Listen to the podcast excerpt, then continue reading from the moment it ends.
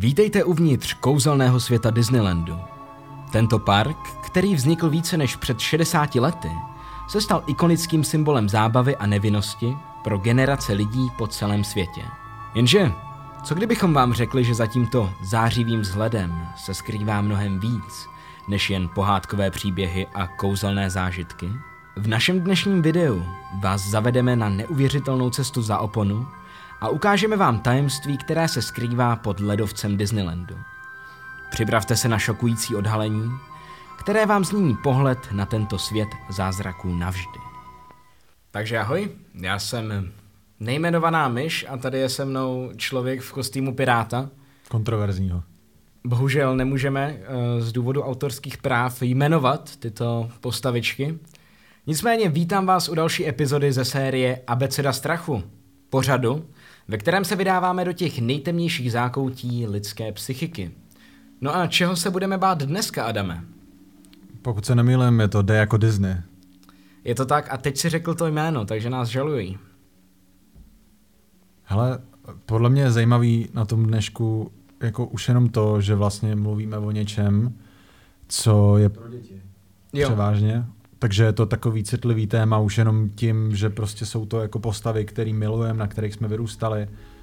No vlastně, když si to tak uvědomíš, tak tahle série se jmenuje Abeceda strachu a dneska budeme mluvit o tématu, kterýho se lidi normálně nebojí. Přece jenom jsou to pohádky. Je, je, to, je to prostě zvláštní téma už jenom tím, že uh, ta cílovka Disneyho jsou prostě převážně děti, uh, rodiny a vlastně i ty dospělí, kdy si byli děti, kteří na Disney vyrůstali, takže je to, je to obrovský průmysl, který uh, samozřejmě jako každý jiný je, je prostě založený na zisku. A uh, budeme se teda zabývat vlastně nejenom jako strachem z těch postav samozřejmě, ale i třeba v těch parcích, čím si prostě procházejí ty zaměstnanci. Dnešní podcast bude koncipovaný jako takzvané iceberg video. Hmm. A já přemýšlím, jak to popsat. Jak by si popsal koncept iceberg videí? Ledovce, internetové ledovce jsou vlastně schéma, na kterém uh, stejně jako u normálních ledovců na moři uh, jdeš prostě od nějaký špičky, ze který je vidět jenom část a zbytek je prostě hluboko pod vodou. Je tam prostě nějaká ta hloubka, je tam, je tam prostě ta temná strana. V dnešní epizodě se budeme dívat na méně známé věci o Disneym a Disneylandu a půjdeme od špičky ledovce, kde se nacházejí méně temné, neznámé věci a fakta a půjdeme mnohem, mnohem hlouběji, až nakonec skončíme ve sféře konspiračních teorií, creepypast, záhadných úmrtí. Jsem na to zvědavý. Je tady určitě zajímavý ten kontrast toho, že prostě Disney je perfektní, co se týče PR. Uh, mají ty nejlepší právníky světa, dá se říct, nebo určitě špičku. A uh, přesně, jako ty, když chceš na ně jako vyhrabat něco, co se ještě neví, tak to není úplně jednoduchý a není úplně jednoduchý si takový zdroj potvrdit. Takže i to je vlastně to dno toho ledovce. Hlavně Disney dneska vlastní úplně obří část jako filmového průmyslu, obecně zábavní sféry. Koupili spoustu studií, takže za chvilku bude otázkou času, než to, než zjistíme, že Disney vlastní všechno. Nikdy to není dobře, když jedna společnost uh, vládne všemu, protože uh, nějakým způsobem to negativně jako sjednocuje ten trh. Třeba na animaci je to prostě jasně vidět v tom, že všechny ty filmy vypadají stejně, mají prostě jednotný jako standardní styl, který dobře funguje na ty děti. Hmm. Že prostě mají chuť tohle vidět a nic jiného se tomu nevyrovná, protože Disney je nejlepší. Co jsem k tomu ještě chtěl říct je, že obrovská síla toho Disney je to, jakým způsobem vsakuje ty různý studia. Takže můžeš právě říct ten Pixar, potom právě LucasArts, že jo. Uh, vlastně postupně si to vezme všechno, co máš rád a vytvoří to takový jako multivesmír. Jakože je to oprávněný strach, když se fanoušek bojí toho, že jak bude vypadat Disney verze Star Wars, víš co? Hmm. Ještě se tě zeptám, než začneme. Ty jsi byl někdy v Disneylandu nebo nějakém zábavním parku? Nemluvím o Matějský tady v Holešovicích. Ne. OK. Já jsem byl v Legolandu a Jo, tak v to jo. takových těch jako no-name parcích v Německu. Aha. Jakože Ale- fake Disney. Jakoby jo. Jo. Ale nikdy nebyli takový, eh, jak se Disneyland jako prezentuje, že byly tam atrakce, ale nikdy to nebylo tak jako masivní, nebylo hmm. tam e, nikdy tolik jako akce toho, co přesně, o, o čem tady dneska budeme mluvit. Jasně. Je, je obecně zvláštní, jako když to máš všechno koncentrované na jednom místě. Jak jsi říkal, že to je koncipovaný všechno na jednom místě, mm-hmm. tak je to úplně geniálně marketingově vymyšlený, protože ty tam můžeš strávit celý den. Mm. Nikam nemusíš jinam, prostě ty vyloženě musíš zůstat na tom jednom místě, musíš se tam najíst, musíš si tam uh, prostě kupovat nějaký pití. Dejme tomu, že chceš i suvenýr, dejme tomu, že kdybys tam chtěl třeba přespat v nějakém z těch jako rezortů nebo hotelů hmm. a věděl bys, kolik, na kolik tě to vyjde? Na to jsem obou desítky tisíc, no. Já myslím, že právě jsem viděl nějaký video na TikToku, kde průměr hmm. bez různých suvenýrů a, a těchto těch jako blbostí, tak když by si chtěl čistě jenom jako tam na ten den na, a najíst se a atrakce, tak okolo tisíci dolarů by tě to jako vyšlo jako s rodinou. No, jako pro celou rodinu to musí být brutální, no. Ještě s těma suvenýrama.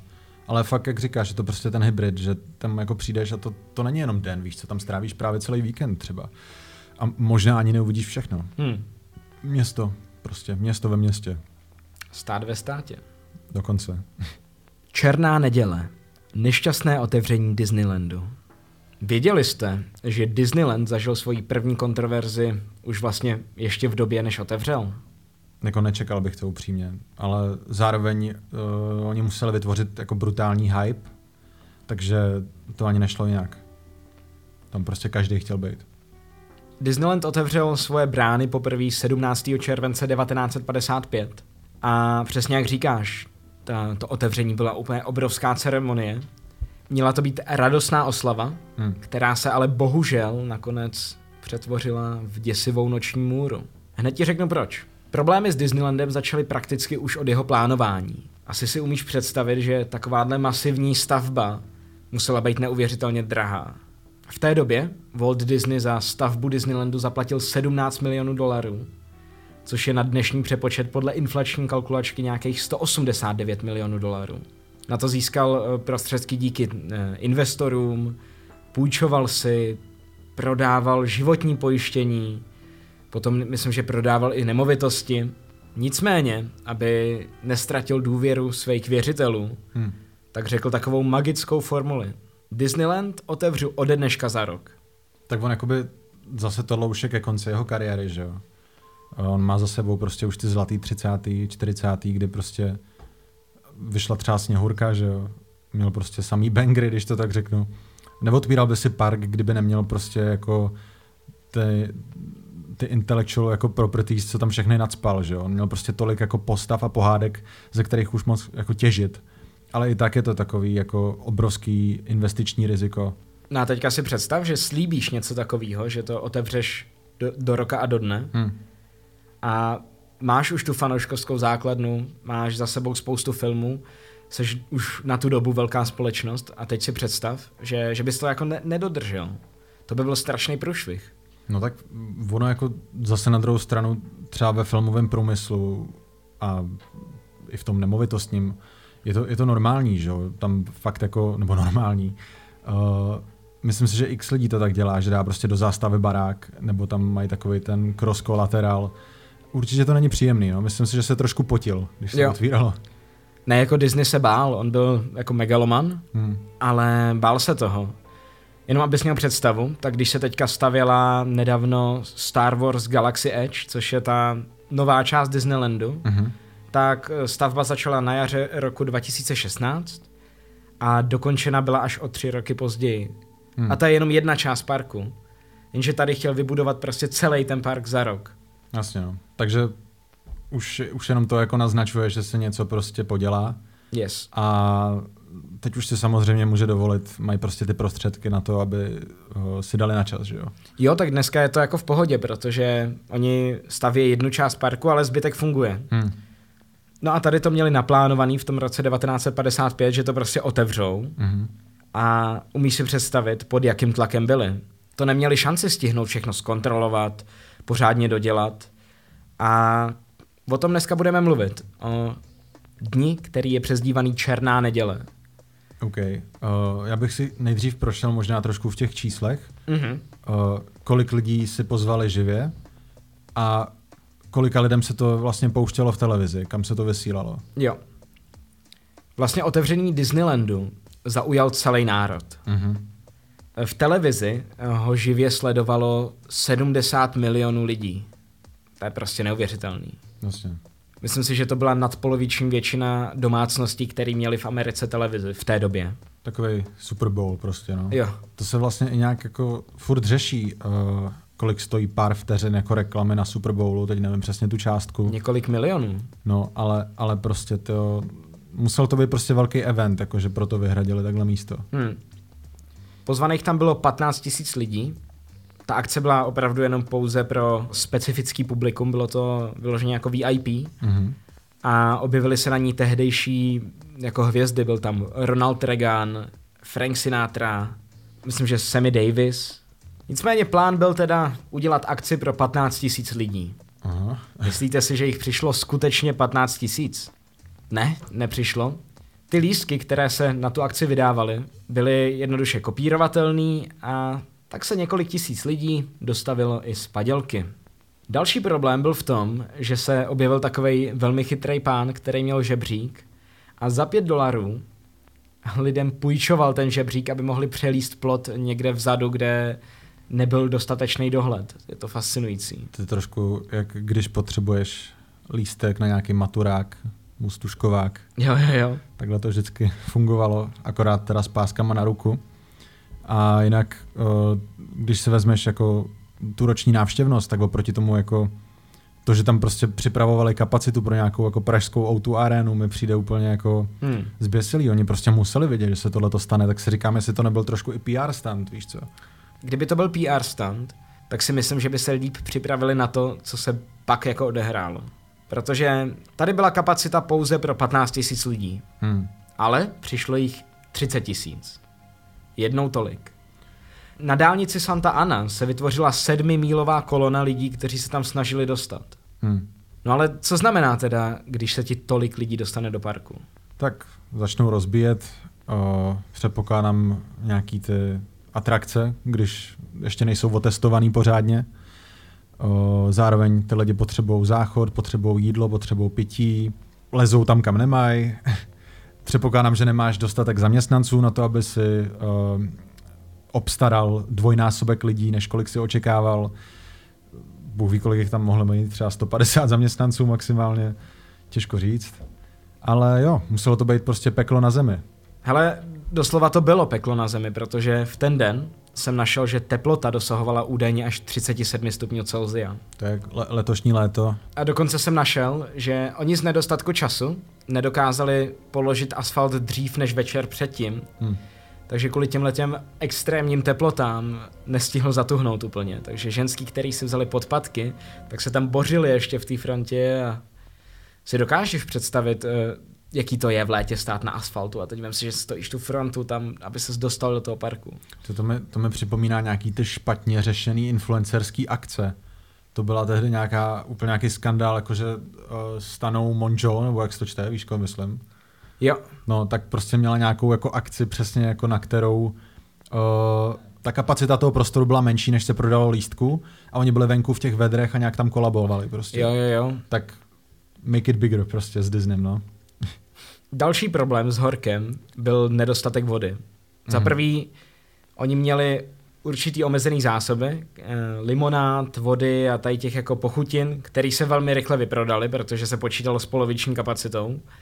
To, je- to je hrozně debilní tah mimochodem, protože když už jako je donutíš kupovat si všechno pití, co potřebujou, tak bys ho měl mít dostatek, víš co, protože by otočili. Jo, Že jako měli by to vlastně skvělý, mohli by tam prodávat třeba jenom Pepsinu nebo někoho, s kým by se domluvili a no to je právě to, že stavbu Disneylandu eh, zbrzdila taky stávka instalatérů, mhm. že měli nějaký jako omezený ty, omezený prostředky Hm. a Disney přišel na takový rozcestí, kdy se museli v jednu chvíli vybrat. Mhm. Potřebovali stihnout dvě věci. Dodělat fontánky na pití Mhm. a nebo veřejný záchody. Jenže možnost byla stihnout jenom jednu věc. Takže Disney řekl, no, fontánky na pití jsou sice fajn, ale lidi tady můžou pít limonády, pepsinu, kolu Ale nemůžou nám přece tady čůrat do keřů. Tak dokončete záchody. No zajímá mě, jako kolik hodin tam tehdy strávili v ten pekelný den. Protože jako ten park je velký, víš co. Hmm. Já, já upřímně nevím, jaký je průměr, možná to ví někdo z diváků, kdo už tam byl, uh, jaký to mohlo být v 50. ale jako řekněme, že bys tam byl třeba 4 hodiny minimálně, hmm. prostě na takovém jako takovém pařáku. To nechceš. Podíváme se na ty atrakce. Co se podělalo tam? Tam se podělalo úplně všechno, co šlo, jo. Byl někdo zraněn? To si nejsem jistý. OK. Ale určitě kromě nějakého fyzického zranění přišlo zranění duševní a to v podobě velkého zklamání. Hm. Protože lidi, když tam přišli, tak spousta z těch věcí byla zavřená, protože nebyla hotová. Třeba Tomorrowland, což má být taková ta vize světa budoucnosti. Mm-hmm. No tak tam bylo jenom takový hlavní náměstí, nějaký piknikový plac. Hmm. Ale zbytek byl jako, byla to kulisa, která nefungovala, nemohl si tam jít, ale bylo to na oko vytvořený. Protože to nestihli. Spousta atrakcí, které inzerovali, že jo, tady jako vyzkoušejte to, je to top, tak ty nefungovaly. Byl to zejména let Petra Pana, Dumbo uh, a Raketa na měsíc. Hmm. Tak ty byly vyfocený na těch marketingových materiálech a říkalo ti to, že musíš to vyzkoušet. Je to, hmm. to je to, proč tam máš přijít. To budou nějaký ty horské dráhy asi a tak, no. A teď tam přijdeš a najednou zjistíš, a sem nemůžeš. Půlka, ještě půlka parku nefunguje. zavřená. Ještě doděláváme. No a navíc, atrakce, které byly v provozu, tak se neustále rozbíjely. Ve Fantasylandu došlo k úniku plynu. Jo. A pak tam byla říční loď, která se jmenovala Mark Twain. Mm-hmm. A tam pouštěli víc lidí, než, než dokázala uníst. A ta loď se doslova začala potápět s těma lidma. Ono, jako všechny ty poutě, a to nemusí být jenom případ Disneylandu, ale všechny ty poutě jsou prostě extrémně nebezpečný. Hmm. Proto je tam jako tolik pravidel, co musíš dodržovat, proto prostě vždycky se musíš nějakým způsobem jako zaklínit do takového toho, to jako není pás, víš co, víš co myslím, takový, takový to. ten... No, no, no. A já si dokážu představit, že v těch padesátkách to měli ještě trochu na háku, jo, že prostě všude se mohlo tak jako kouřit, uh, všude jste mohli být prostě nalitý, i za volantem občas, víš co, a takhle. V letadle se mohlo kouřit. No, no, no. Ve školách, takže prostě...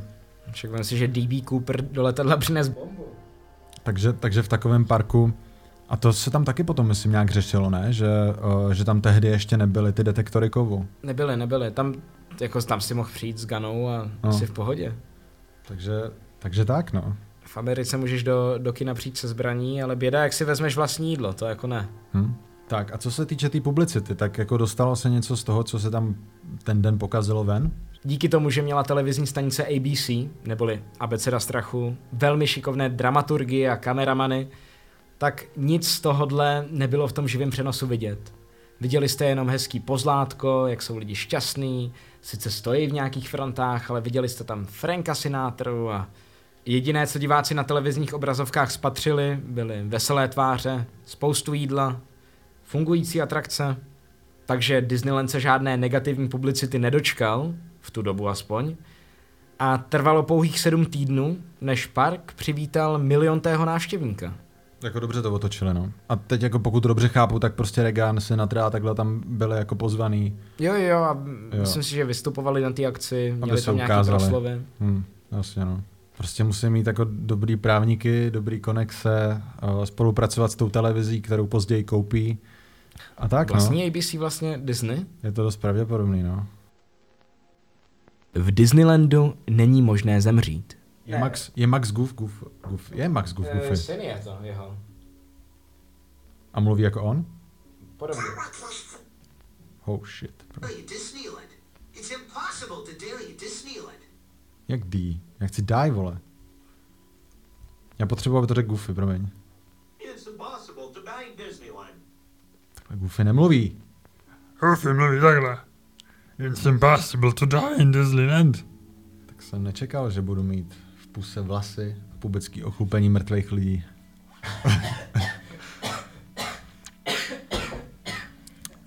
Edward beatboxuje mimo rámeček. Co se máme Museli jsme si na pauzu. Loni v létě jsme tu měli chlápka, který přišel do golfového světa. Postavil se tu, vzal pistoli a ustřelil si hlavu. Ale nezemřel. Stál tam přímo před všema těma turistama, udělal cvak a mozek mu vyletěl všude. Ale nezemřel tam. Zdravotník mi řekl, že je tam nesmí nechat umřít.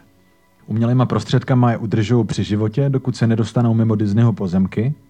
Jakoby na silnici byla pomyslná čára, přes kterou musíte nejdřív projet, než pacienta prohlásíte za mrtvýho. Ve vší spravedlnosti je však třeba poznamenat, že v některých jurisdikcích, jakmile záchranáři zahájí úsilí o záchranu života, nemohou tohle úsilí přerušit, dokud není pacient převezen do zdravotnického zařízení, i když už je zjevně mrtvý. Proto to, co by si někdo mohl vykládat jako oddalování deklarace z konu, může být ve skutečnosti zákonem vyžadovaný postup. Rozlehlost a relativní izolovanost komplexu Walt Disney World na Floridě navíc vyžadují, aby osoby, které potřebují naléhavou lékařskou pomoc, byly co nejrychleji naloženy do vrtulníků a přepraveny do nemocnic. Kombinace těchto dvou faktorů činí spíš nepravděpodobným, že by někdo byl skutečně prohlášen za mrtvého v areálu Walt Disney World, ať už by se společnost Walt Disney Company k této záležitosti stavěla jakkoliv.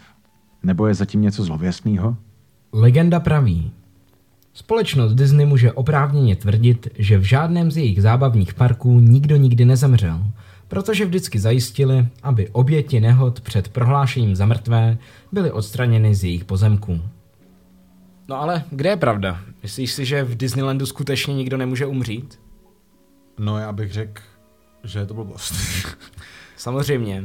Hele, jedná se o městskou legendu, která vznikla úplně takovou jako zvláštní náhodou. Hmm. A to je, že si lidi pletou pojmy s dojmy, termíny s termity a jednoduše trošku to překroutili. Máš dva termíny. Ano. Zemřít Mhm. a být prohlášen za mrtvého. Takže nemůže být prohlášený za mrtvýho v Disneylandu. Ne, ne, ne, hele, je to tak, že pokud bys měl například vážně zraněnou oběť nějaký automobilové nehody, Mhm. která by byla naložená do sanitky a cestou do nemocnice zemřela, Yes. a potom po příjezdu do nemocnice by ji až prohlédl lékař a prohlásil ji za mrtvou, tak vznikne ti tam jako rozdíl mezi tím, že ta oběť zemřela cestou do nemocnice Ano. a tím, kdy lékař stanovil, že jako, nebo potvrdil, že je ta oběť mrtvá. Takže to znamená, že já nevím, jak to říct, jo, ale No počkej, řekni mi jednu věc, já furt nechápu. Když ty prostě umřeš v Disneylandu, přijde tam ten doktor, takhle ti šáhne na ten krk a řekne, je mrtvej, tak seš Ta- prohlášený za mrtvýho v Disneylandu. jo. A tahle ta konspirace staví na tom, že takhle se to neděje, že, že se tě snaží uměle udržovat při životě. Dostat tě za tu hranici, Jo. aby se to nestalo tam za žádnou cenu, protože aby tam měli napsaný uh, od začátku založení zero deaths, víš co, na té tabulce nějaký. Jenže je, je to bullshit. Za prvý, uh, už několikrát se stalo, že Aha. lidi zemřeli na místě v Disneylandu a přijel tam ten doktor a řekl, že se tak stalo, prostě řekl, jo, je mrtvý. Hmm. A hlavně tam nejde o to, že by tajili něco. Nejde tam o tom, že by se tě snažili udržovat uměle při životě, dokud tě neodvezou za hranici Disneylandu. Prostě tě chtějí udržet při životě. Jo, prostě jejich povinnost je udržet tě při No, životě jasně, no. a to, že tě prohlásí lékař za mrtvýho až při prohlídce v nemocnici, tak to nemá nic společného jako s politikou té společnosti Disney. Ale hlavně, jak říkám, už bylo několik případů, kdy někdo zemřel v prostorách Disneylandu a potvrdilo se to i v těch novinových článcích, který ty události popisují, Mhm. tak je zmiňováno, že člověk ten a ten zemřel na místě. Pojďme se na ty případy podívat. Ať to popřem se vším všude a zadupem to do země. Havárie letadla na parkovišti u golfového centra Epcot. Muž byl na místě prohlášen za mrtvého. Žena a dvouleté dítě zemřeli po převozu do nemocnice. Dva přeživší, tříletá dívka a pětiletý chlapec byli do Orlando Regional Medical Center převezeni v kritickém stavu. Noviny Los Angeles Times 1985. Dívka skončila na parkovišti Disneylandu, rozdrcená pod koly zájezdového autobusu. Řidič autobusu nebyl na místě zadržen. Červenec 2018. Pracovník společnosti Disney v zázemí Disneyho rezortu Caribbean Beach operoval s vozíkem s nářadím, který se při špatné manipulaci převrátil, přimáčkl ho k zemi a rozdrtil ho. Zprávy o incidentu uvádějí, že pracovník zemřel na místě. No takže tady to vidíš, že v Disneylandu existuje spoustu případů, kdy člověk zemřel na místě a ta společnost se tím nějak netají. Že za tu dobu prostě kolik tam prošlo lidí, tak prostě zranění muselo být stovky a umrtí muselo být aspoň přes deset. No. Dokonce tam bylo i několik pokusů o vzetí života, úspěšných. Tam byly hodně ty skoky z hotelu, že jo, z Jo. okna. Což je zvláštní, že si někdo vybere Disneyland jako poslední místo z konu. Nicméně je jeden případ, který bych tady rád rozebral, Mhm. a to je snad eh, ta nejznámější smrt eh, v Disneyho parcích. Případ Debory Stoneové. Pojďme na ní. Slyšeli jste někdy o atrakci, která se jmenuje Kolotoč pokroku? Šlo o takové rotační divadelní audioanimatronickou pódiovou atrakci, která dominovala části parku zvané Země zítřka. Tomorrowland. Každopádně kolotoč pokroku prošel v 70. letech rekonstrukcí, kdy byl přepracován na novou atrakci America Sings. Ta vzdávala hold hudební historii Ameriky. Atrakce obsahovala šest jevišť v centrálním jádru budovy. Těchto šest malých divadel se postupně otáčelo, aby diváci mohli postupně zažít jednotlivá populární představení.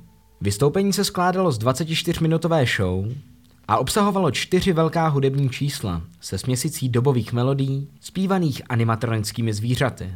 Během takového představení bylo úkolem místních hostesek stát na levé straně každého jeviště a na začátku představení pozdravit diváky a na konci se s nimi naopak rozloučit.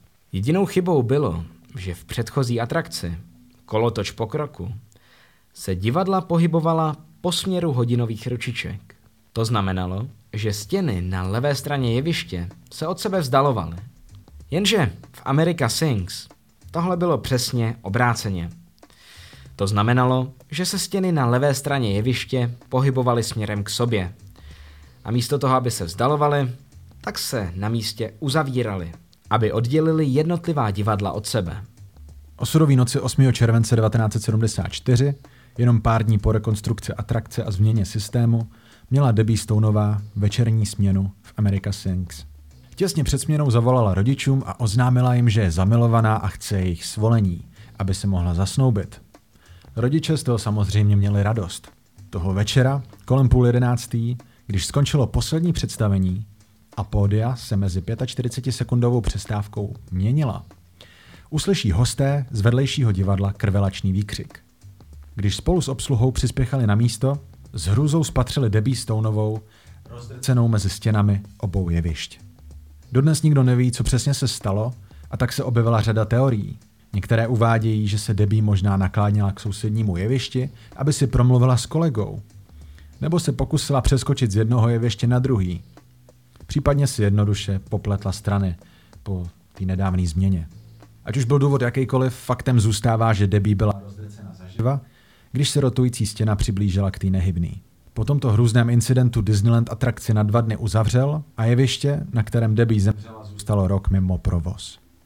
Ale pak show pokračuje. Později byly na jeviště nainstalovány senzorické kontrolky, které varovaly obsluhu, pokud se přiblížil někdo příliš blízko ke stěnám, a byly provedeny další změny, spočívající například v zavedení křehčích odlamovacích stěn pro případ, že by zmiňované senzory selhaly. Atrakce zůstala v provozu až do roku 1988. Poté byla uzavřena a zrekonstruována a teď nese název Innovations. Jinak údajně existuje záznam z tohohle incidentu, mm-hmm. ale myslím si, že to je fake. Je na TikToku. 74. Jo. Je to možný, no. Ale jako není to, víš co, není to prostě v době, kdy měl každý mobil a mohl vytáhnout. Jedině, že by to byl jako záznam profesionální tý show. A to předpokládám, že by Disney nenechal líknout, víš co. Hmm. Aby jsme se vrátili k tomu, tak samozřejmě je možný, že se Disney snaží udržet nějakým způsobem svoji image Mhm. a prezentovat se jako místo plný lásky, zábavy a bezpečí, kde se ti nemůže nic stát. Ale zase ty případy, o kterých jsme mluvili, tak jsou veřejně známí, byly v novinách. Pokud vím, tak nikdy se to nesnažili jako zam- zamést pod koberec. Takže je to vyvrácený. V Disneylandu člověk může zemřít a stává se to. Bohužel. Hele, ono jako, o, jasně no. Když nad tím tak přemýšlíš, tak prostě lunaparky, poutě, horské dráhy, to jsou prostě místa, na kterých se tohle dřív nebo později stane. Hmm. Je to prostě nebezpečí jako toho lidského pochybení. Hmm. Přesně jak tam bylo v jejím případě, tak jako OK, na jednu stranu, když máš nějaký otáčivý jeviště, tak by tam asi nemělo být místo, na kterém tě to může rozdrtit. Mhm.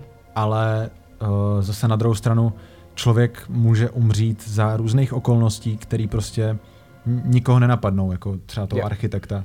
Jsou takový případy prostě v bazénech, že jo, a tak, a nechci vytahovat nic konkrétního, ale uh, zvlášť ty zaměstnanci by měli být prostě pořádně proškolený o té bezpečnosti. Protože přesně jako jak máš takový ty otáčivý hrnky, takový ty kivadla a tak, tam je tolik míst, kde prostě, když si blbě stoupneš, je ti konec.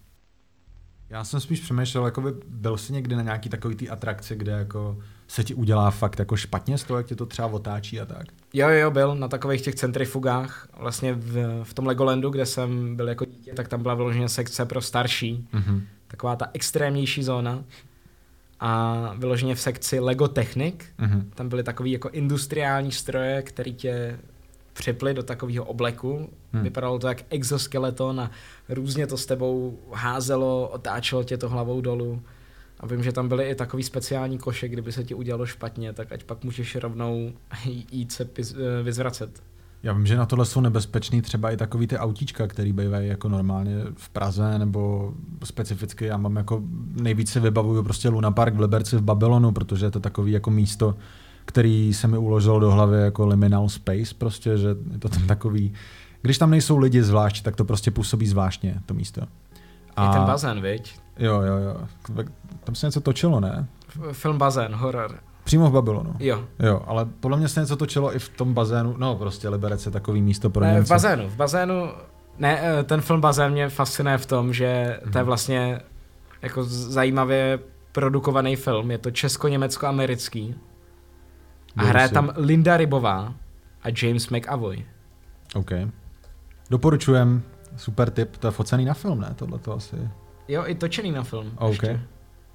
Ale tento Bogán bude, předpokládám, natáčený v bazénu Liberec. Jo. Hele, ještě jsem se chtěl pozastavit nad jednou věcí.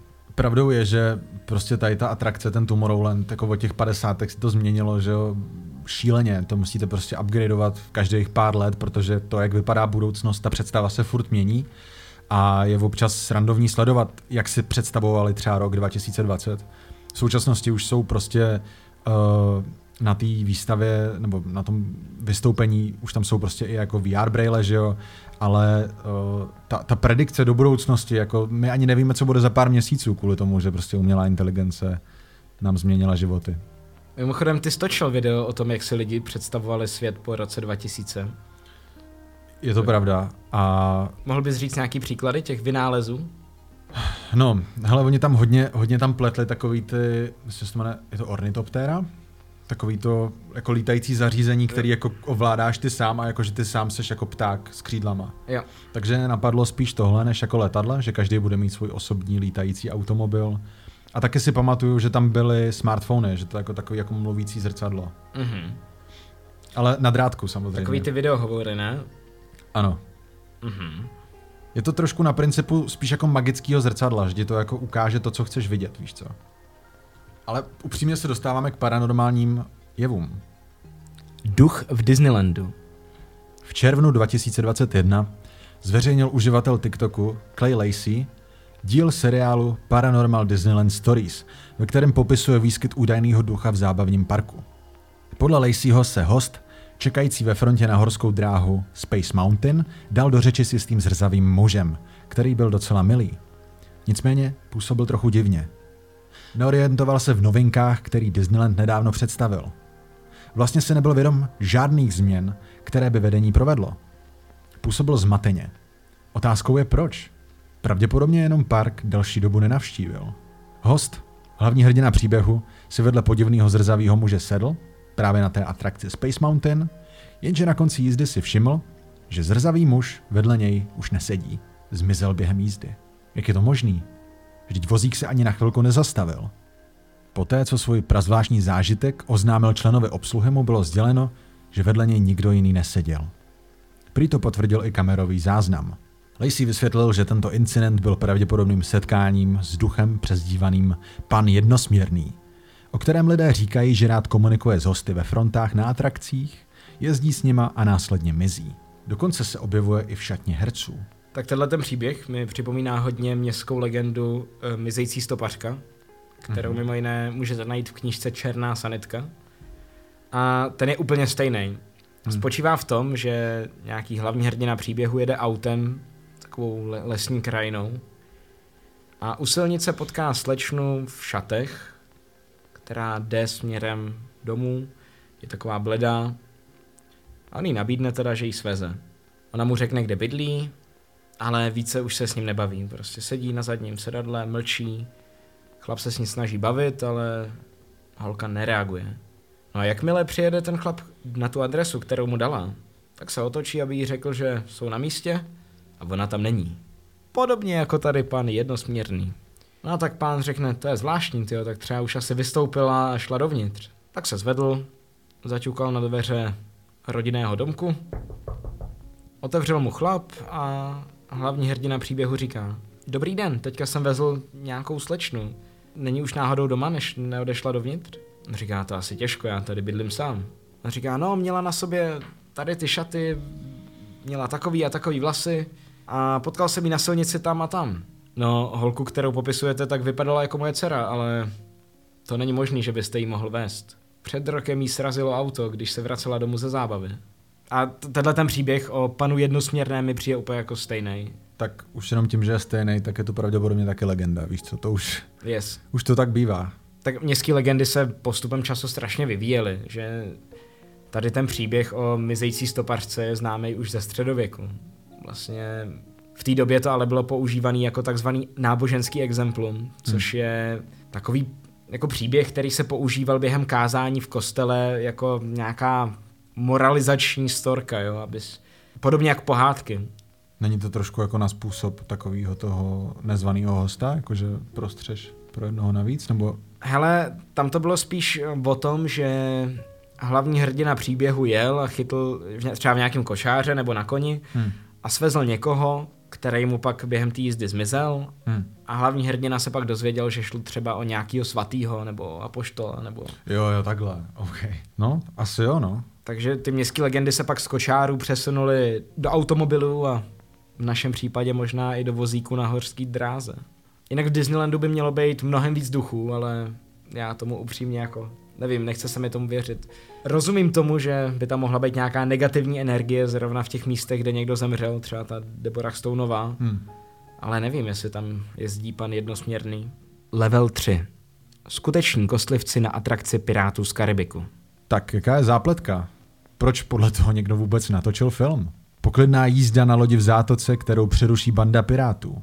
Stala se inspirací pro nespočet atrakcí v konkurenčních zábavních parcích. My jsme tady o tom mluvili před natáčením, o takový té estetice těch českých poutí a přesně jako takových těch obrázcích, co tam jsou. Jsou vloženě takový jako bootlegy, nebo já nevím, jak to popsat. To je specifický art style. Jo, jo, jo, jo.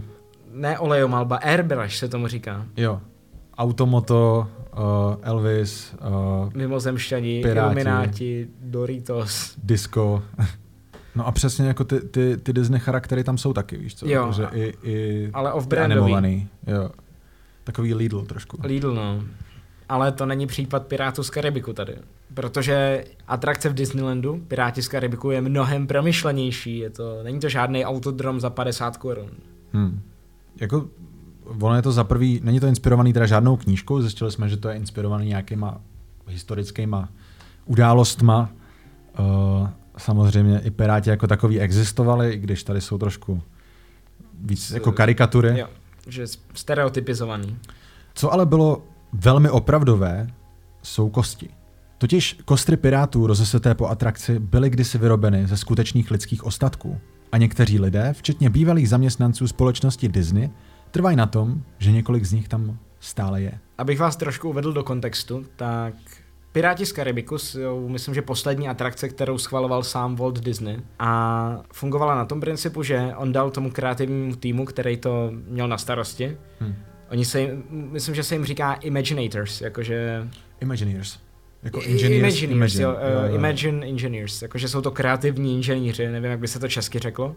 Kreativci. A tyhle ty Imagineers ho ještě na vozíku protáhli tou atrakcí a jemu se to moc líbilo, protože mu přišla ta atrakce něčím nekonvenční, něčím speciální a děsivá. A pro ně to byl takový impuls pro to, aby ji dotáhli do dokonalosti.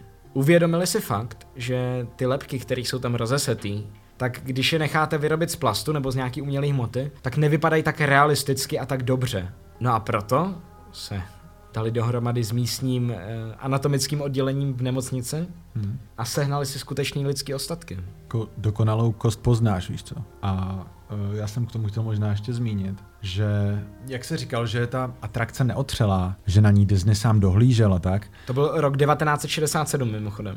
za prvý je to takový to makábr, víš co, že jako ty lidi to mají rádi chodit prostě do těch kostnic a do těch, uh, ty, jak se mu říká, Castrum Doloris, to je nějaký ten hrad bolesti, hrad zármutku, smrtoslavné lešení, uh, prostě konstrukce z kostí. Mhm. Lidi to mají rádi. Uh, v Česku je to taky docela specifikum. Kutná hora, Brno. A co jsem chtěl ještě dodat je, že je na tom jasně vidět, a už od začátku, uh, i, i v tom filmu jako takovém, těch Pirátech z Karibiku, je prostě poznat, že je to pro ty, pro ty starší děti. Takový ty děti, které už prostě vyrostou z těch animáků, mají ty animáky prostě spojený s tím dětstvím a chtějí z toho vyrůst. Tak můžou rovnou skočit do těch Pirátů, do takového toho 10-12 plus a zase vychováváš celou generaci, takže to musíš mít pěkně naskládaný za sebe. Piráty, Marvel, DC Comics, další. Já si vlastně vzpomínám, že Piráti z Karibiku, když byli sfilmovaný, tak to byla taková ta doba, kdy nám bylo, já nevím, eh, 10, 12? Jako trefili se, no, ale... Možná eh, mladší jsme byli. Právě. Já si myslím, že to bylo třeba druhá třída, 6. 6, 7. Jednička je 2003. Tyjo, tak to jsme byli to. Na IMDb to má 1,1 milionu rating, takže je vidět, že to žije dodnes a že nám ani nevadilo, že to byla repríza. Máš pocit, tak kdybys na to šel čerstvě do kina, ale pravděpodobně na některý z těch pozdějších filmů určitě, no. Jo, jo, jo. A bylo to jako parádní. Já si vzpomínám, že pr- prostě tím, tím byla hodně ovlivněná za prvý jako estetika těch hraček, kterých se prodávaly. Hmm. Bylo to takový jako marketingový šílenství docela. Si vzpomínám, že jsem měl i jako Hot Wheels uh, autodráhu, která byla s motivem Pirátů z Karibiku. Jo, jako že, to bylo najednou úplně všude, no. Úplně všude. Uh, tak ono se tohle to se furt děje, jako ono do toho merchandise, když to promění, tak to jsou ty největší profity. Prostě jasný případ jsou mimoni. Já jsem Mhm. to nikdy ani neviděl, ale jako mimoniů jako na věcech jsem viděl tolik, že jako nespočítám. A Baby Yoda, víš co, to je všechno jako dílo Disney. Ale kdybychom se měli vrátit k těm Pirátům z Karibiku a skutečným lidským lepkám, rozesetým po atrakci, tak mi to připomíná, že viděl jsi někdy původní texaský masakr motorovou pilou, ten ze 70. let? Ne. Ten je hodně surovej, je fakt jako pěkný, pěkně natočený Mhm. a oni když to dělali, tak to bylo hodně low budgetový, Hm. že po- potřebovali fakt jako jet na ten rozpočet a pro ně bylo levnější koupit z Indie nebo z nějaké takovéhle země skutečný lidský lepky Hm. a kostlivce, než aby si je nechali vyrábět z plastu. Každopádně teďka, abychom dokončili tady ten příspěvek v Filadovci Mhm. o kostlivcích na Pirátech z Karibiku, tak v dnešní době už je samozřejmě ta vizuální stránka věci mnohem pokročilejší, takže můžeš vyrobit lepku z plastu, která vypadá fakt jako nerozpoznatelně od skutečnosti. Tudíž, co chci říct, tak v současnosti Disney už má k dispozici prostředky na to, aby vytvořili kosti z umělé hmoty, které vypadají hodně realisticky. Hm. Tudíž tady ty původní, skutečný lidský ostatky vzali, údajně pohřbili tam, kde by měli být pohřbený, eticky všechno jako zařídili a nahradili to umělou hmotou, vizuálníma efektama a prostě už by tam neměl být žádný lidský ostatek. Ale stařešinové říkají, že bylo líp, když byly ty kosti pravý. Je to pravda a taky vzniklo spoustu konspiračních teorií, kde se říká, že to, co tam najdeš, jsou ještě ty lidské kosti. Že sice jasně máš tam nějaký plast, máš tam nějaký jako umělý kostičky, lepky, Hm. ale že někde se na nějakou zapomnělo. Tak si vzpomeň, až tam budeš a koukej. Dokonce myslím, že jsou i tutoriály na internetu, jak najít tu pravou. Že prostě jedna z nich by měla být pravá nebo dvě. A ještě než byl Johnny Depp cancelled, tak tam jednou nějak vystoupil. To je pravda, že překvapil diváky a vystoupil tam skutečně on na té Pirates of Caribbean. Jinak tam jsem já. Disneyland je bezletová zóna. Jak už název napovídá, tak je to jasné, je to všeříkající. Disneyland je bezletovou zónou. Obloha nad Disneylandem v Anaheimu a Walt Disney Worldem v Orlandu je prostorem národní obrany. To znamená, že narušení vzdušného prostoru, který vlastní Mickey a Minnie, může mít za následek odposlech, výslech a federální stíhání. Mimochodem stejný stupeň ochrany je i nad Bílým domem ve Washingtonu DC. Disneyland tady ten status získal po 11. září a bylo to jenom dočasné, nicméně o dva roky později byl udělen natrvalo. No a co tohle znamená? Je to, že žádná letadla nesmí ve výšce pod 3000 stop a v okruhu 3 mil lítat v oblasti Disneylandu.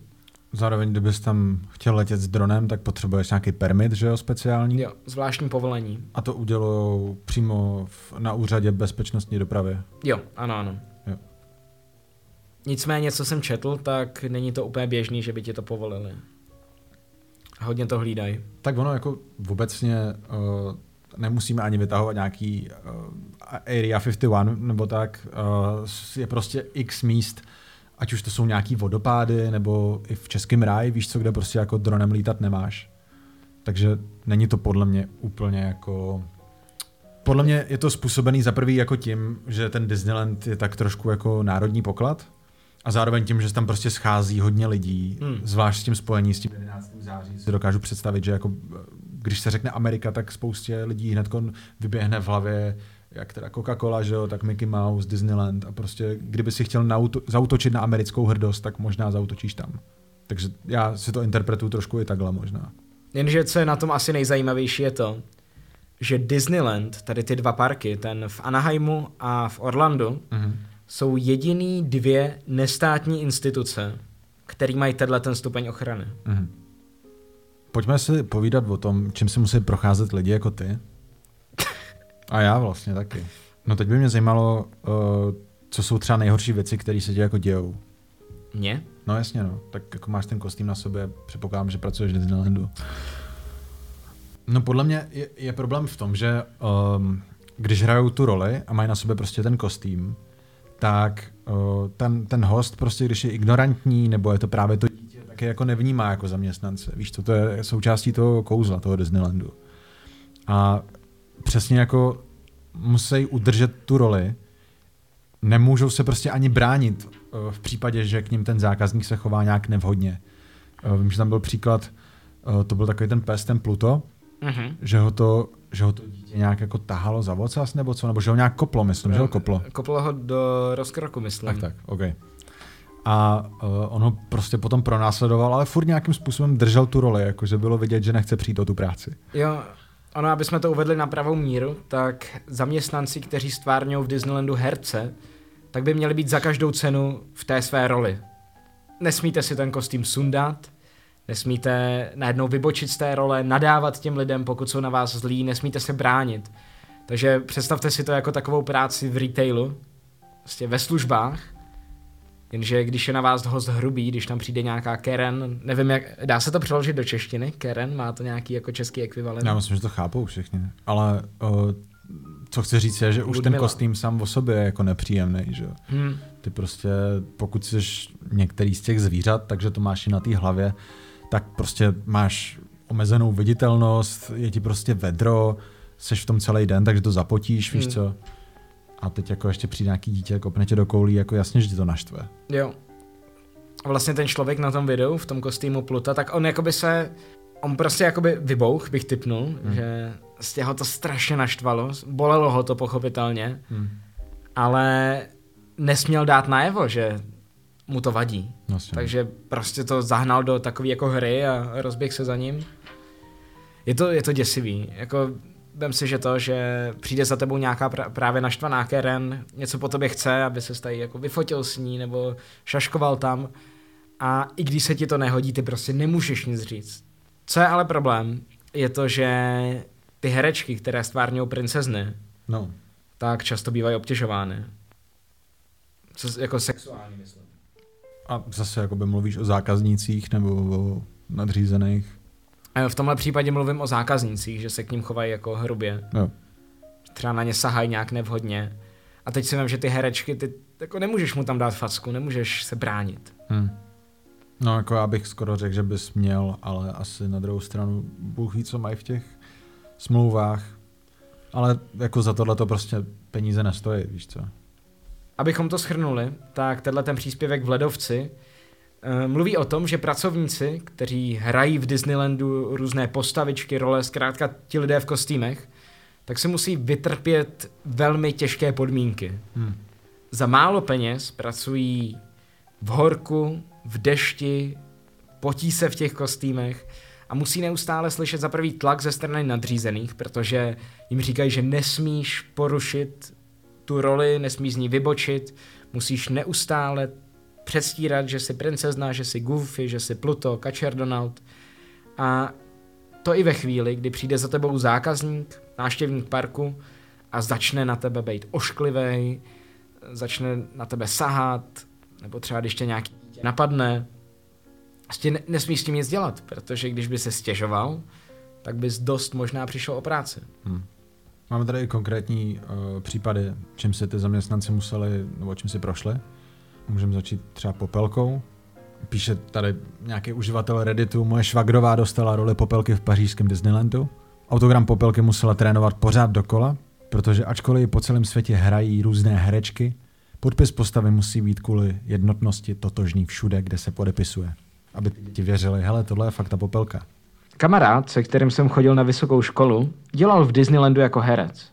Musel se naučit psát Goofyho jméno levou rukou, protože Goofy byl v pohádkách levák. Jenže kamarád je od přírody pravák.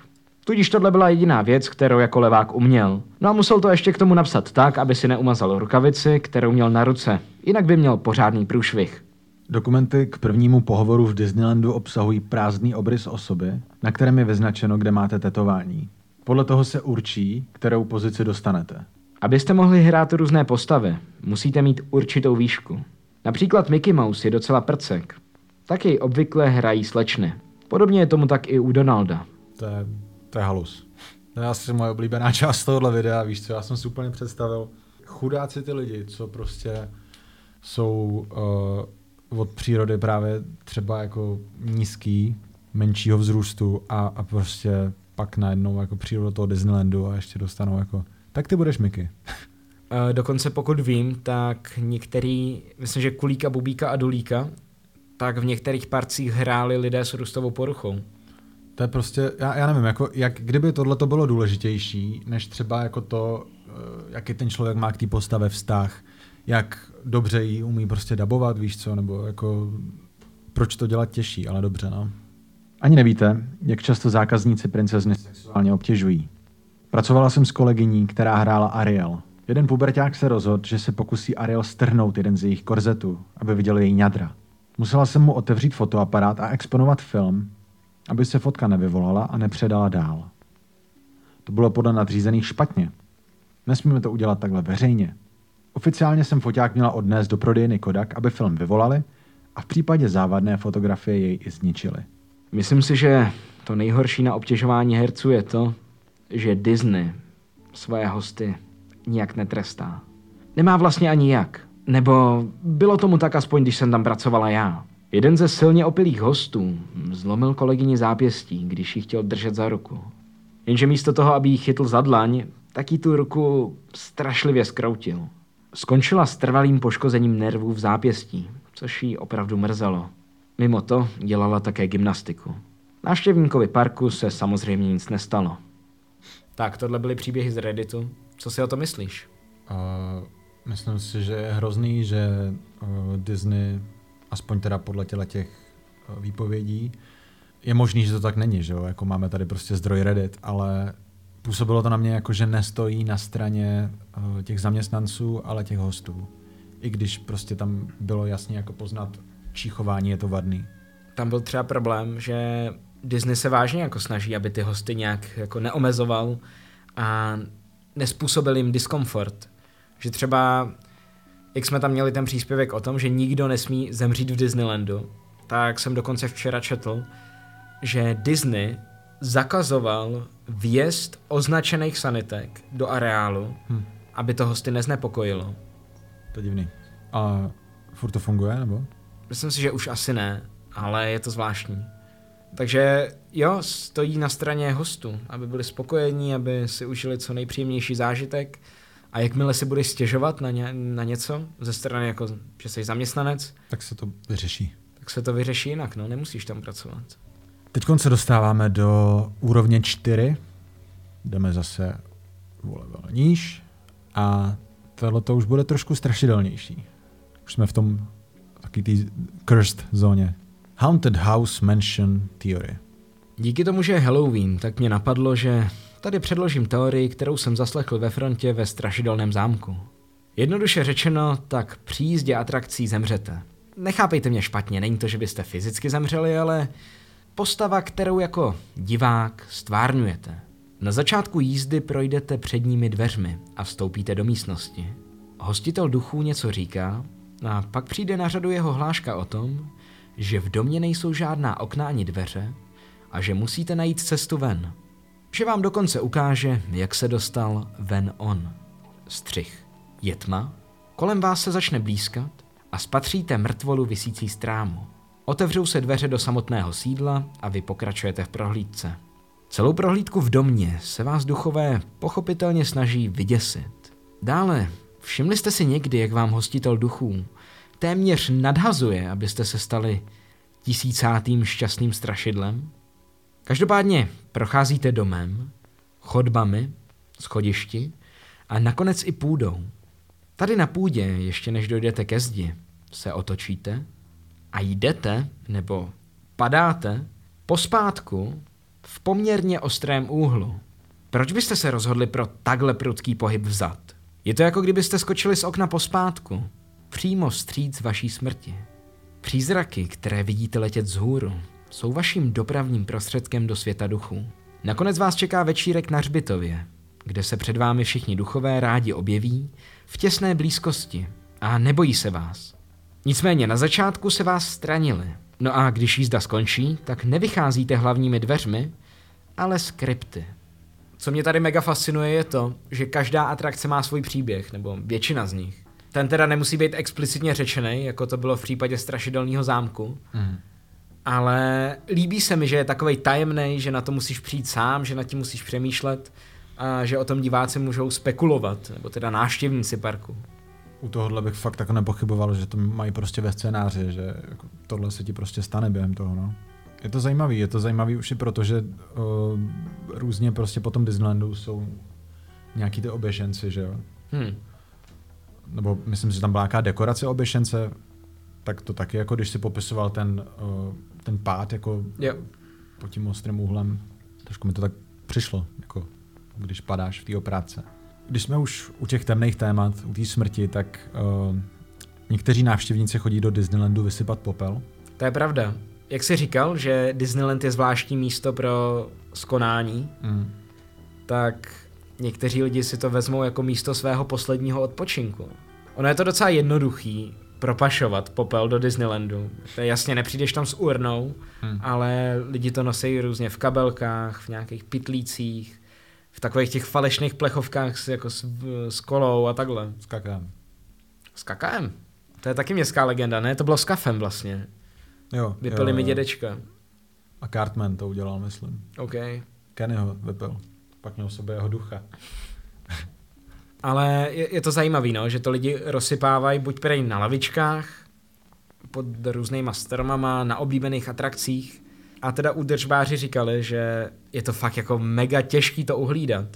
Že když najednou vidíš nějaký prach, třeba, jak říkám, někde na nějakém veřejném místě, který je hodně takovej silný, vyloženě jako hutnej, je dost možný, že to je něčí popel. Oni mají na to i speciální uklízecí stroje, který tohle jako zvládnou líp. Zakázané koření. A to jsou takový ty vysavače, ne? Takový ty automatický. Takový ty, jsou to nějaký vysavače. Máme v tom seznamu ten mluvící koš? Nemáme, ale můžeme to tam dodat. Hej, já už jsem zapomněl, jak se jmenuje, ale bylo to nějaký to uh, push, push me, ne? Nebo jo, jo, jo, push me can. Jo, jo.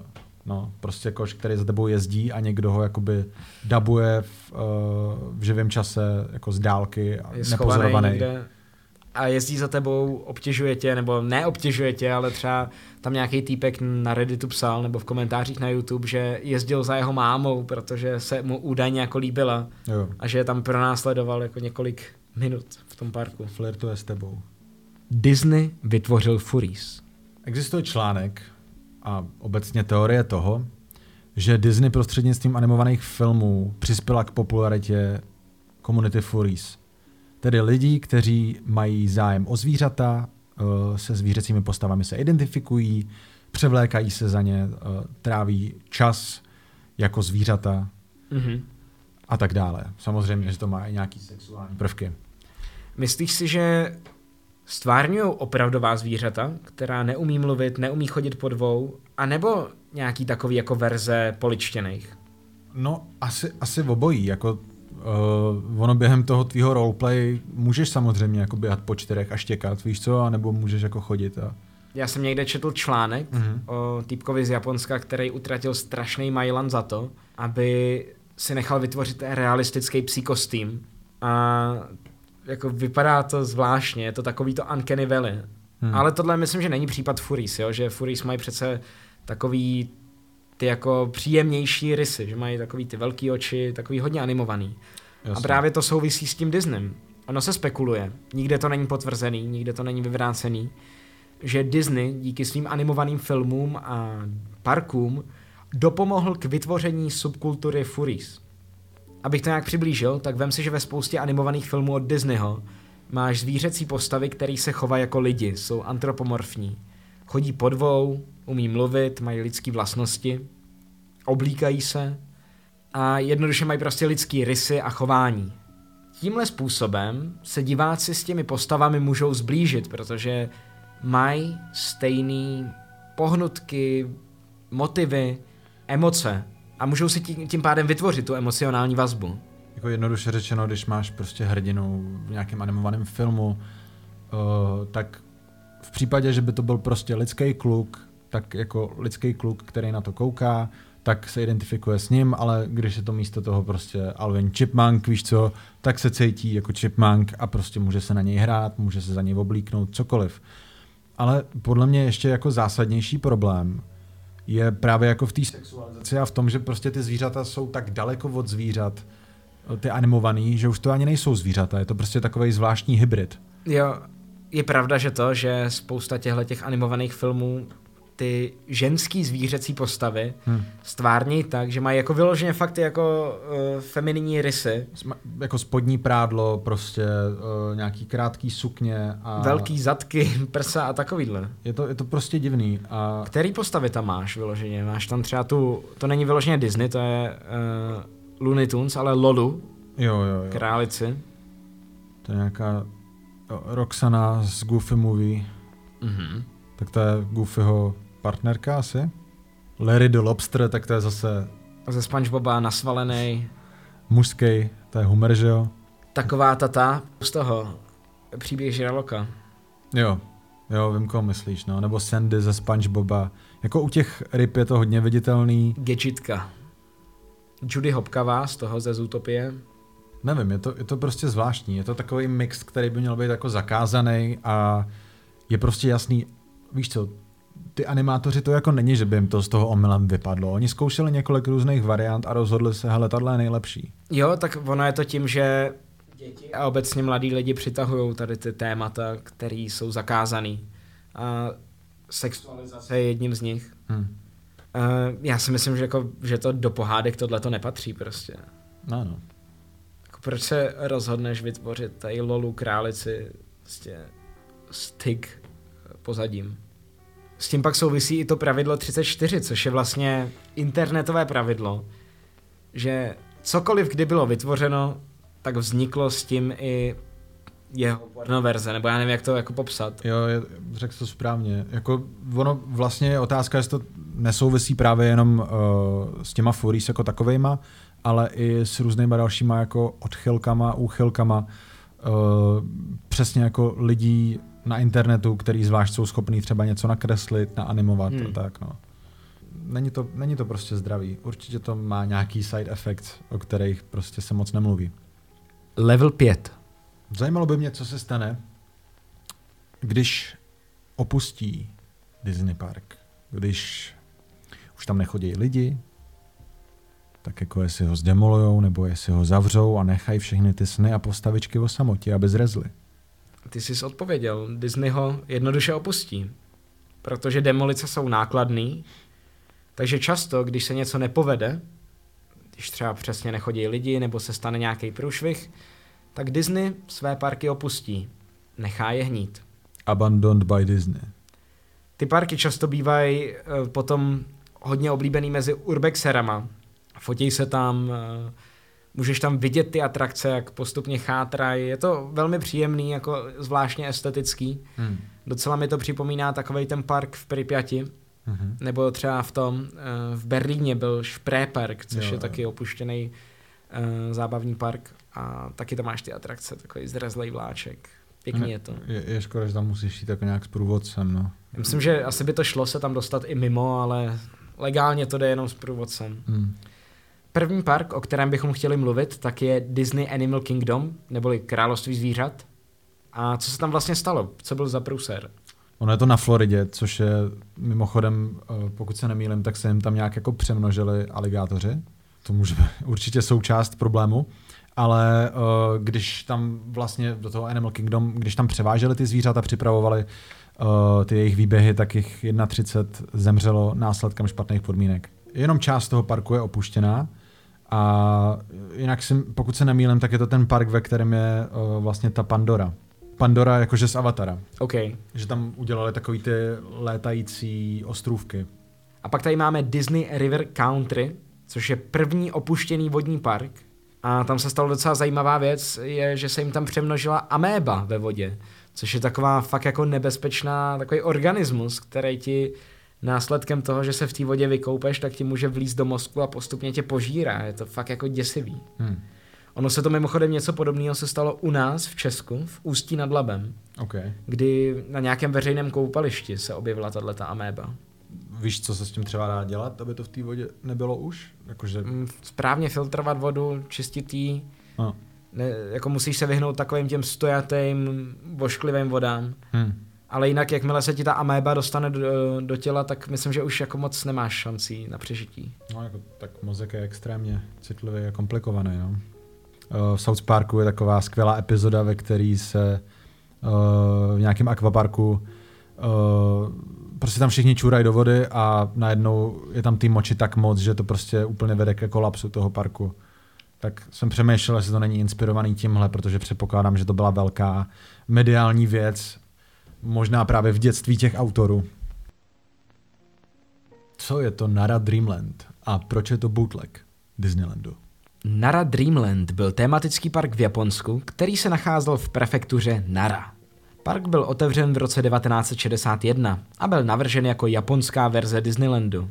Nara Dreamland byl velmi populární v průběhu své existence. Nicméně na popularitě postupně ztrácel. Byl uzavřen v roce 2006 kvůli nízké návštěvnosti a finančním problémům. Jak jsem již zmiňoval, tak park byl inspirován Disneylandem v Kalifornii a obsahoval mnoho podobných atrakcí, včetně vlakové dráhy, horské dráhy a klasických tématických zón. Co je ale fajn zmínit, tak park obsahoval i unikátní japonské prvky, jako například sochy na motivy mang a anime. Ale na druhou stranu ten popelčin zámek je totálně vykradený. Park hodně dlouho chátral tím, jak byl opuštěný, nicméně potom se dohodli, že ho zdemolují a myslím si, že teďka na jeho místě něco stojí, Hmm. ale zdemolovali ho. Jinak tam samozřejmě chodili taky urbexeři, mezi kterými to bylo mega populární, na YouTube najdete spoustu videí, eh, na internetu pak i fotky z toho. A na jednom místě v tom parku byly slyšet takový strašně zvláštní zvuky, jako až děsivý. A spekulovalo se, co by to mohlo být. Tak buď by to mohl být duch, a nebo mám ještě racionálnější řešení. A to je to, že pravděpodobně šlo o vadný vodní čerpadlo, a nebo o přemnožený ropuchy. Okay. Je, je pravda, že když máš na nějakém místě hodně žab, nebo i hmyzu, že jo, to můžou být takový ty jako kobelky, uh, co, co, co sarančata, nevím, prostě všechno, co dělá zvuky, tak jakmile je toho moc, tak je to úplně jako, jako hučení, jako nepřirozený. Hmm. Že bys, možná ti to může i připomínat jako lidský hlas nebo chorál. V Číně se nachází opuštěný park Wonderland, který měl být největším parkem v Asii, ale stavba byla zastavena kvůli sporům s majiteli pozemku a nikdy nebyla dokončena. Park je dnes populární pro urbexery, kteří se snaží proskoumat tuto neobvyklou a tajemnou lokalitu. Na místě se nacházela řada opuštěných staveb, včetně kostry budovy podobné hradu a venkovních budov ve středověkém stylu. Pozemky byly v době, kdy bylo místo opuštěné, rekultivovány místními zemědělci za účelem pěstování různých plodin. Lidé při návštěvě uváděli, že někdy na parkovišti stále stojí obsluha, která se pravděpodobně stará o přihlížející a zvědavé návštěvníky. No a přátelé, dostáváme se konečně do levelu 6, který je plný záhad, strašidelných věcí a děsivých příběhů. Level 6. Abandoned by Disney. Tak jo, Adame, ty jsi byl kdysi dávno creepybuster. Nevím, jestli se ještě za creepybustera považuješ. Ne. Nicméně měl si období, kdy si creepypasty natáčel hodně. Ano. Uh, mohl bys popsat, co jsou vlastně creepypasty? Já asi jako internetové povídky, o, legendy, strašidelné příběhy, který se vydávají za pravdivý. A jedním z nich právě bylo Abandoned by Disney. A to stočil, tak o, o čem to tak je? Myslím si, že tam byl týpek, který les do opuštěného Disney parku. Mhm. Měl to být v Malajzii a bylo tam pak něco s tím, že Bůh nás opustil. Ale už si nevybavuju detaily. Hele, ono je to o tom, že šel proskoumávat ten Disney park Aha. a vlastně celý ten příběh popisuje, jak tam leze, jak proskoumává jednotlivý ty části toho parku, hmm. jak se dostává i do toho zázemí. A na konci vleze přímo do toho, do šatny nějakých herců Jo, jasně. No. a tam potká nějakého jako, nějakou entitu, která vypadá jak invertovaný Mickey Mouse, jako uh, obrazově převrácený, nebo teda barevně převrácený. To bylo, jak se sundá tu hlavu a začne z ní tryskat krev? Jo, Mně se líbil ten začátek víc. Musím říct, že jako teď zpětně tady to jako nadpřirozeno v tom je takový zvláštní, ale líbilo se mi, že to popisoval fakt jako kdyby tam vles a myslím si, že spousta lidí to pak dohledávala. No jasně, to, je- to je právě to uvěřitelný, že já si pamatuju, když jsem byl malý a viděl jsem to tvoje video, tak jsem tomu věřil, že nějaký takovejhle jako opuštěný park v Malajzii existuje. Hm. A mělo to spoustu prvků, který bys jako považoval za reálný. Třeba to, jak tam potkal nějakého toho hada, a viděl tam nápisy, grafity, kde Jo, je jo. napsáno Abandoned by Disney. Jo. A pak ale, když přijde do té šatny těch herců a je tam ten Mickey Mouse, který si uh, sundá hlavu a začne nějak jako říkat opuštěno Disneym, opuštěno Bohem, já jsem Bůh, nebo něco takového, začne z něj tryskat ta žlutá krev, Hmm. tak už je to jako takový nerealistický, pře- přestřelený, ale jinak je to fajn příběh. Eh, Co je trošku víc uvěřitelný, je další příběh z internetu. Oběšenec. Někdy v roce 1999 jistý člověk navštívil atrakci It's a Small World v Disneylandu. Toho dne ji evakuovali. Vyply všechna světla. Byla tma. Přes interkom někdo podal krátký vysvětlení, co se děje. Respektive měl, ale jediný, co ten člověk řekl, bylo něco jako Prosím, dívejte se přímo před sebe a opušťte prosím budovu. Doufáme, že jste si pobyt u Disneyho užili. Osoba, která příběh vyprávěla, později řekla, že jeho matka fotila, aby zaplnila zbytek prázdného místa ve fotoaparátu. Nebo prý, aby díky blesku lépe viděla na cestu. Jedna z fotografií byla namířena na střechu. Zdá se, že je na ní malé dítě visící za krk, velmi vysoko nad zemí. Co nebo kdo na té fotografii je, se zatím neví. Snažil jsem se o tom napsat společnosti Disney, ale ignorovali mě. Zkusil jsem se na to jít zeptat do parku, ale jakmile jsem se o tom zmínil, tak mě vyhodili. Fotku zveřejňuji spolu s tímhle článkem. Je to velmi znepokojující, co si o tom myslíte vy? Nemyslím si, že tam bylo oběšený dítě, ale ta fotka samozřejmě může být pravdivá. Přesně nějak spekuluje, že, že by to mohla být figurína nebo zase rekvizita nějaká. Nějaká technická chyba, no. Jako kvůli který je vyhnali. To prostě... Už víme, že technické chyby se dějou a je to lepší než něčí smrt. Walt Disney je zmražen. Tak o čem máme tady tu poslední teorii? Jedná se o nejznámější ze všech mýtů, které Walta Disneyho obklopují. Znáš Frozen? E, znám, Jak se to jmenuje? Ledový království. OK. Tak v češtině to nedává smysl, no.